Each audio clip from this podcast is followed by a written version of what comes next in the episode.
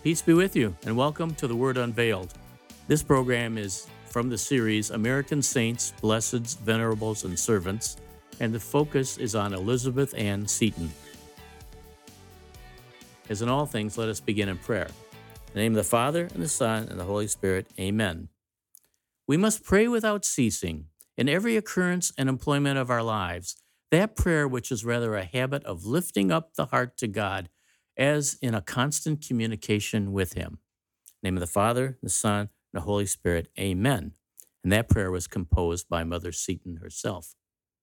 So the question we have before us is why would a wealthy Episcopalian woman from colonial New York become a foundress of Catholic schools in America? Well, let's look at her early years. Elizabeth Ann Bayley was born into a wealthy Episcopalian family in New York City on August 28, 1774. New York was a British colony at that time. Her father, Richard Bayley, was born in 1745 in Connecticut in the village of Fairfield, and he was descended from a family of French Huguenot and English Protestants. Huguenots were like Calvinists. In 1766, he was apprenticed to the New York City physician John Carleton, and Bayley married Carleton's sister, Catherine, at St. John's Episcopal Church in Elizabeth, New Jersey in 1767. Richard and Catherine had three children Mary Magdalene, born in 1768, Elizabeth Ann, born in 1774, and Catherine, born in 1776. In 1775, Richard Bayley traveled to London to study anatomy, but he soon returned to New York with the outbreak of the war. The war, of course, was the American Revolution. And he was a staunch loyalist. He was loyal to, to England and he enlisted in the British Army and he served as a surgeon uh, for those troops. But his wife, Catherine, became very ill in 1777 and he returned home. He dropped out of participation in the conflict and, and came home to take care of his wife and family. And unfortunately, his wife, Catherine, died in May of 1777 when Elizabeth was only three years old. Her younger s- sister, Catherine, would die one year later. So Elizabeth Ann would, in the course of her life, become a mother, seek out the mother, and become the mother to hundreds. I looked at the clouds while my little sister lay in her coffin. They asked me, Did I not cry? No, because she has gone up to heaven. I wish I could go too with Mama. This was Elizabeth Ann Seton at age three she spoke these words. In her early years, her father was appointed as one of the first uh, public health officials in New York following the War of Independence. So, fortunately, his time of aiding the British did not work against him. And he amassed fame and a considerable fortune. Elizabeth Ann Bayley grew into a beauty in the New York high society. Hers was a luxurious life by the standards of the time. She was described as being beautiful and vivacious, she was an accomplished musician. She was fluent in French. She was popular at parties and balls. And she was faithful to her night prayers, but sometimes distracted by the social life and its concerns. A man named William Magee Seton was attracted to her, this vivacious beauty, and she was likewise infatuated with him. And they married on January 24th, 1794. William was 25 years old and Elizabeth was 19. Samuel Provoost, was the, who was the first Episcopal Bishop of New York, presided at their wedding. Now, William's father, William Seton Sr., was a wealthy businessman in the import trade. And he was a loyalist, just like Elizabeth's father had been. And the senior William Seton brought his sons, William, that is Elizabeth's new husband, and his other son, James, into his import export mercantile firm and it was called the William Seton Company, but later became known as Seton, Maitland and Company, and that was in 1793. As part of his responsibilities in this company, William, Elizabeth's husband, had, had visited Filippo Filicchi, who was a renowned, renowned merchant in Livorno, Italy, with whom his firm traded. And this friendship would later be crucial to the survival of Elizabeth. William and Elizabeth prospered between 1794 and 1800, and they had five children in these few short years Anna Maria, William, Richard, Catherine, and Rebecca. And they were wealthy, so they were able to have a family portrait commissioned.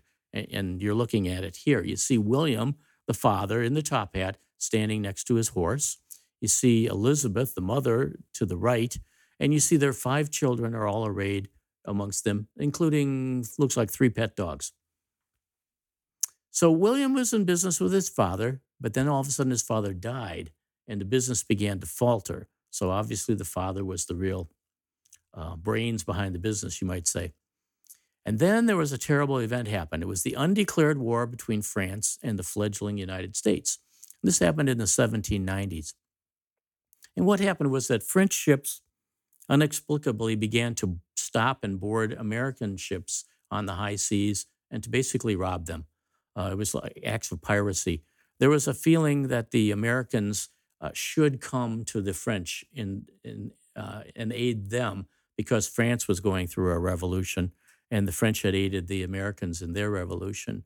Uh, but that was not to be. So there was this trouble going on in the high seas. And along with that, France and Britain were at war again. And so the British were blockading some French ports. So if you're in the import export business and you've got ships on the high seas, y- eh, this is a very uh, uh, sketchy time for you. So when his father, when William's father died, the couple took in, had to take in William's six younger siblings. So he had brothers and sisters that were still living with his father from ages seven to 17. So these six joined them in their family and added to their five children. So, so William and Elizabeth now had 11 children to care for. So they had to move to a larger house and they moved into 61 Stone Street in lower Manhattan. But Elizabeth had faith in God that she that God would help them survive, and she imparted this to her husband and her family. In 1800, however, the business went into bankruptcy, and William's health declined even further, and then he was diagnosed with tuberculosis. Troubles always create a great exertion on my mind and give it a force to which at other times it is incapable. I think the greatest happiness of this life is to be released from the cares of what is called the world. I say amen to that. That was uh, from Elizabeth Ann Seton herself. And now there are further clouds on the horizon. After the failure of the business, the Setons lost their house in Manhattan. So Elizabeth had to take her children and her husband and move in with her father, who was at that time that time was the prominent physician but a widower in New York City. And a short time after that, however, her father died from yellow fever that he had contracted from treating his patients. And William, her husband's health also continued to decline, and he was advised to take an ocean voyage as a treatment. He decided to go to Italy and visit his friends, the Filicchis. So William and Elizabeth took their oldest daughter, uh, Anna, with them on this trip. The other children stayed with relatives. And when they arrived at Livorno, Italy, they were forced to go into quarantine because of the yellow fever uh, epidemic that was rampant in New York City. And they knew about that in Italy. So they could not enter the country without going into quarantine. And so they were taken to an abandoned prison and they were given crude quarters in a former detention cell where the three of them had to remain for 40 days. Well, William's health did not improve, and Elizabeth was fearful for the outcome. And finally, they were released from quarantine on December 19, 1803. But William died only eight days later, on December 27th. He was only 34 years old. He was buried in the Old English Cemetery in Livorno, and Elizabeth and her daughter Anna Maria were received by her, his husband's old business partners, the Filicchi family. The Filicchis graciously met all of Elizabeth's and Anna's needs. Elizabeth, in, in, while she was living with the Filicchis, was introduced to Catholicism, and she began to study with great interest. One thing that caught her attention was the real presence of Christ in the Eucharist. And she and this entered her heart, and she began to feel very compelled to know more about this. In June of 1804, the Filicchis helped Elizabeth and her daughter to return to New York. They funded the trip, they gave them everything.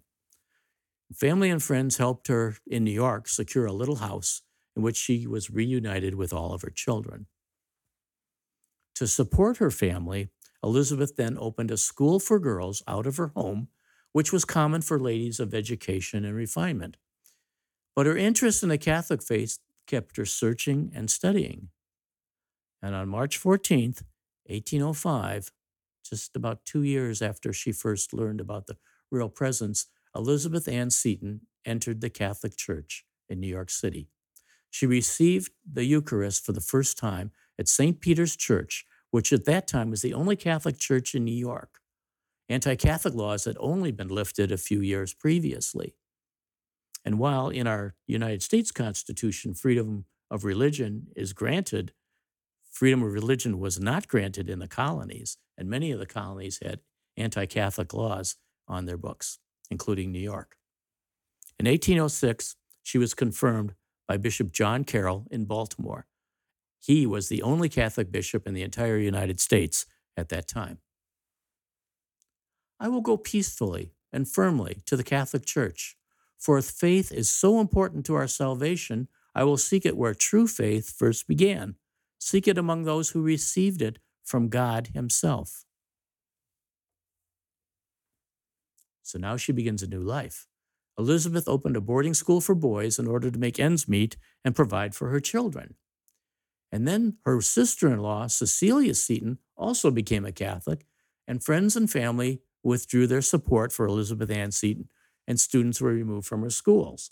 So, publicly becoming a Catholic worked to her detriment in a business standpoint because other people took their kids out of her school. They didn't want their, their children to be educated by a Catholic. So she consulted Father Louis William Valentine Dubourg. He was a member of the French immigrant community or emigre community of Sulpician fathers, and he was then the president of St. Mary's College in Baltimore. The Sulpicians had come to the United States to escape religious persecution of the reign of terror in France, and that was the French Revolution with the guillotine and all the, the massacres, and the church was uh, greatly persecuted at that time. So these Sulpician uh, fathers and, and religious sisters came to the United States. And they were in the process of establishing a seminary and they wanted to open schools for Catholic children. So, after living through many difficulties in life, in 1809, Elizabeth Ann Seton accepted the Sulpicians' invitation and she moved to Emmitsburg, Maryland. And she was given some property in Emmitsburg. And in June, she and her three, her three daughters, her sister in law, Cecilia, and Harriet Seton, another sister in law who became Catholic, and four young women who had joined them began what was to become the American Foundation of the Sisters of Charity. In 1811, Mother Seton adopted the rules and constitution of St. Vincent de Paul, with some modifications, and the institution, having received the sanction of the highest ecclesiastical authority, became a religious order. Now, her mission was underway. For special occasions, they wore black dresses with shoulder capes and a simple bonnet tied under the chin. This is what Elizabeth had worn for a year after her, after her husband had died. It was her mourning dress. And then a group of buildings uh, embracing a residence for the sisters, a novitiate, a school for poor children, and an orphan asylum was all erected on the site of land that they were given in Emmitsburg. And soon thereafter, she established the St. Joseph's Academy and Free School, a school dedicated to Catholic girls' education. Mother Seton held the office of Mother Superior for the duration of her life, although the rule called for a new Mother Superior to be elected every two years. Elizabeth Ann Seton had truly become the beloved mother of this family. God has given me a great deal to do, and I have always and hope always to prefer His will to every wish of my own. Mother Seton's beloved daughter, Anna Maria, who had accompanied them on the trip to Italy and returned and, and now came with her uh, to Maryland to enter the religious life, passed away from tuberculosis in 1812. And in 1816, grief struck again when her other daughter, Rebecca, also died from tuberculosis. But the convent continued to attract young women, and the religious order continued to grow. Despite her many commitments and grueling schedule, Mother Seton continued working at a furious pace, furious pace, but she herself was weak and increasingly prone to poor health. She spent the last years of her life directing St. Joseph's Academy in her growing community in Emmitsburg. In December 1820, she began to succumb to the family scourge, tuberculosis. She died on January 4th, 1821, at only 46 years of age. At her death, there were more than 20 communities of Sisters of Charity conducting free schools, orphanages, boarding schools, and hospitals in the states of Pennsylvania, New York, Ohio, Delaware, Massachusetts, Virginia, Missouri, and Louisiana, and in the District of Columbia. I never experienced so keenly the presence of this beloved Lord as I have since I have been ill. It is as if I were seeing the good Jesus, Him, and His Holy Mother here, continually seated at my side, under a visible form, to console me, cheer me, and encourage me throughout all the hours of my long and painful suffering. Mother Elizabeth Ann Seton is known as the founder of the Catholic school system in the United States. This is her legacy. Bishop Carroll's vision was to create free schools that catered to Catholic and Protestant children alike. Bishop Carroll wanted to break down the barriers between the two faiths. Mother Seton's charitable works in orphanages, free schools, charitable works among the poor did exactly that. It broke down those barriers. By 1830, the Sisters of Charity of St. Joseph were operating schools and orphanages as far west as New Orleans and had established the first hospital west of the Mississippi in St. Louis. It had been part of Mother Seton's original plan to join the Daughters of Charity of St. Vincent de Paul, but there was a lack of communication during the Napoleonic Wars because of the revolution that prevented this. In 1850, her community, still based in Emmitsburg, merged with the Daughters of Charity and became the first American branch as their foundress, Mother Seton, had desired. Currently, there are six separate religious foundations which trace their roots to the Sisters of Charity in Emmitsburg, and they are in New York City, Cincinnati, Ohio, Halifax, Nova Scotia, Convent Station, New Jersey, and Greensburg, Pennsylvania. Now, in 1882, James Cardinal Gibbons, who was the Archbishop of Baltimore, was celebrating Mass, and many of the Sisters of Charity were in, attend- in attendance. And he stopped his homily and he said, I have been inspired this morning to begin the cause of Mother Seton's canonization. So the Archdiocese of Baltimore undertook extensive studies of Elizabeth Seton's life and writings before the cause uh, for, for her sainthood could be introduced to the Holy See. And at that time, there were two miracles required for beatification. the first miracle occurred to Sister Gertrude Korzendorfer. She was a daughter of Charity Sister. She was living in New Orleans and she was in her 80s. And she was suffering from pancreatic cancer and she was only weeks from death. Mother Seton's intercession was sought, and soon Sister Gertrude was miraculously healed. This occurred in 1930. The second miracle occurred to little four year old Anne Teresa O'Neill of Baltimore. She was stricken with leukemia, which at that time was incurable, and Mother Seton's assistance was sought, and little Anne was discharged from St. Agnes Hospital in Baltimore, unexplainably cured. This miracle occurred in 1957. Mother Elizabeth Ann Seton was declared venerable in December of 1959 by Pope Pius XII, and quickly after that, these two miracles were accepted, and Mother Seton was beatified on March 17, 1963, by Pope John 23rd. Now, the cause for canonization required one uh, for yeah, required one miracle, and that occurred to Carl Kalin, who was an elderly man who was also comatose. He suffered from a rare form of encephalitis due to meningitis, and he was visited by Sisters of Charity from New York who asked prayers from Mother Seton on his behalf. They placed a relic of Mother Seton on Kalin in his, in his bed as they prayed, and suddenly Kalin awoke and, upon examination by doctors, was pronounced miraculously healed. This occurred in 1963. So Mother Elizabeth Ann Seton was canonized and proclaimed a saint in Rome on September 14, 1975, by Pope Paul VI. It was the International Year of the Woman, and the beginning of the bicentennial of American independence. Pope Paul VI had this to say Rejoice. We say to the great nation of the United States of America, Rejoice for your glorious daughter. Be proud of her and know how to preserve her fruitful heritage. In Emmitsburg, Maryland, there is a national shrine of St. Elizabeth Ann Seton, and you can tour it and learn all about her life and her life history in that building. There's also the Basilica Church of St. Elizabeth Ann Seton on the same campus. And here's the interior of this very, very beautiful church. The, the buildings that she established when she first brought her mission to Emmitsburg are still there and can be toured. Uh, the stone house is there. You see the, the fireplace over which they cooked in those days. And her desk is there, uh, the, the, desk and the chairs that she used uh, when she administered uh, her mission from that location. Her grave is in the cemetery, and the graves of her two daughters, Anna Maria and Rebecca, are nearby. And the cemetery has the graves of many other sisters who came after them. Uh, there must be 300 graves at least in that particular cemetery.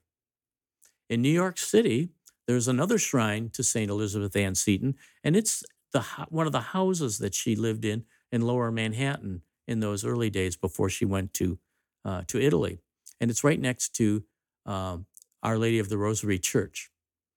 And this is the interior of Our Lady of the Rosary Church. And here you see a better view uh, of how it's right in the center of the city and how those two buildings have been preserved, but they're totally surrounded by skyscrapers today. So Elizabeth Ann Bayley was born on August 28, 1774, in New York City. She entered the Catholic Church on the 14th of March, 1805. She founded the Society of Charity of St. Joseph in 1809 in Emmitsburg, Maryland, and she died January 4th, 1821. She was beatified December 18th, 1959, Pope Pius XII, and she was canonized, the first American born saint not the first American saint. That would be Mother Cabrini, first American citizen. But she, but but uh, uh, Elizabeth Ann Seton was the first American-born saint, and she uh, was canonized on September 14th, 1975, by Pope Paul VI. Saint Elizabeth Ann Seton, pray for us. Let us close in prayer. Name of the Father, Son, Holy Spirit. Amen. Our Father, who art in heaven, hallowed be thy name. Thy kingdom come, thy will be done on earth as it is in heaven. Give us this day our daily bread, and forgive us our trespasses, as we forgive those who trespass against us. And lead us not into temptation, but deliver us from evil. name of the Father, and the Son, and the Holy Spirit. Amen. Peace be with you. Thanks for listening.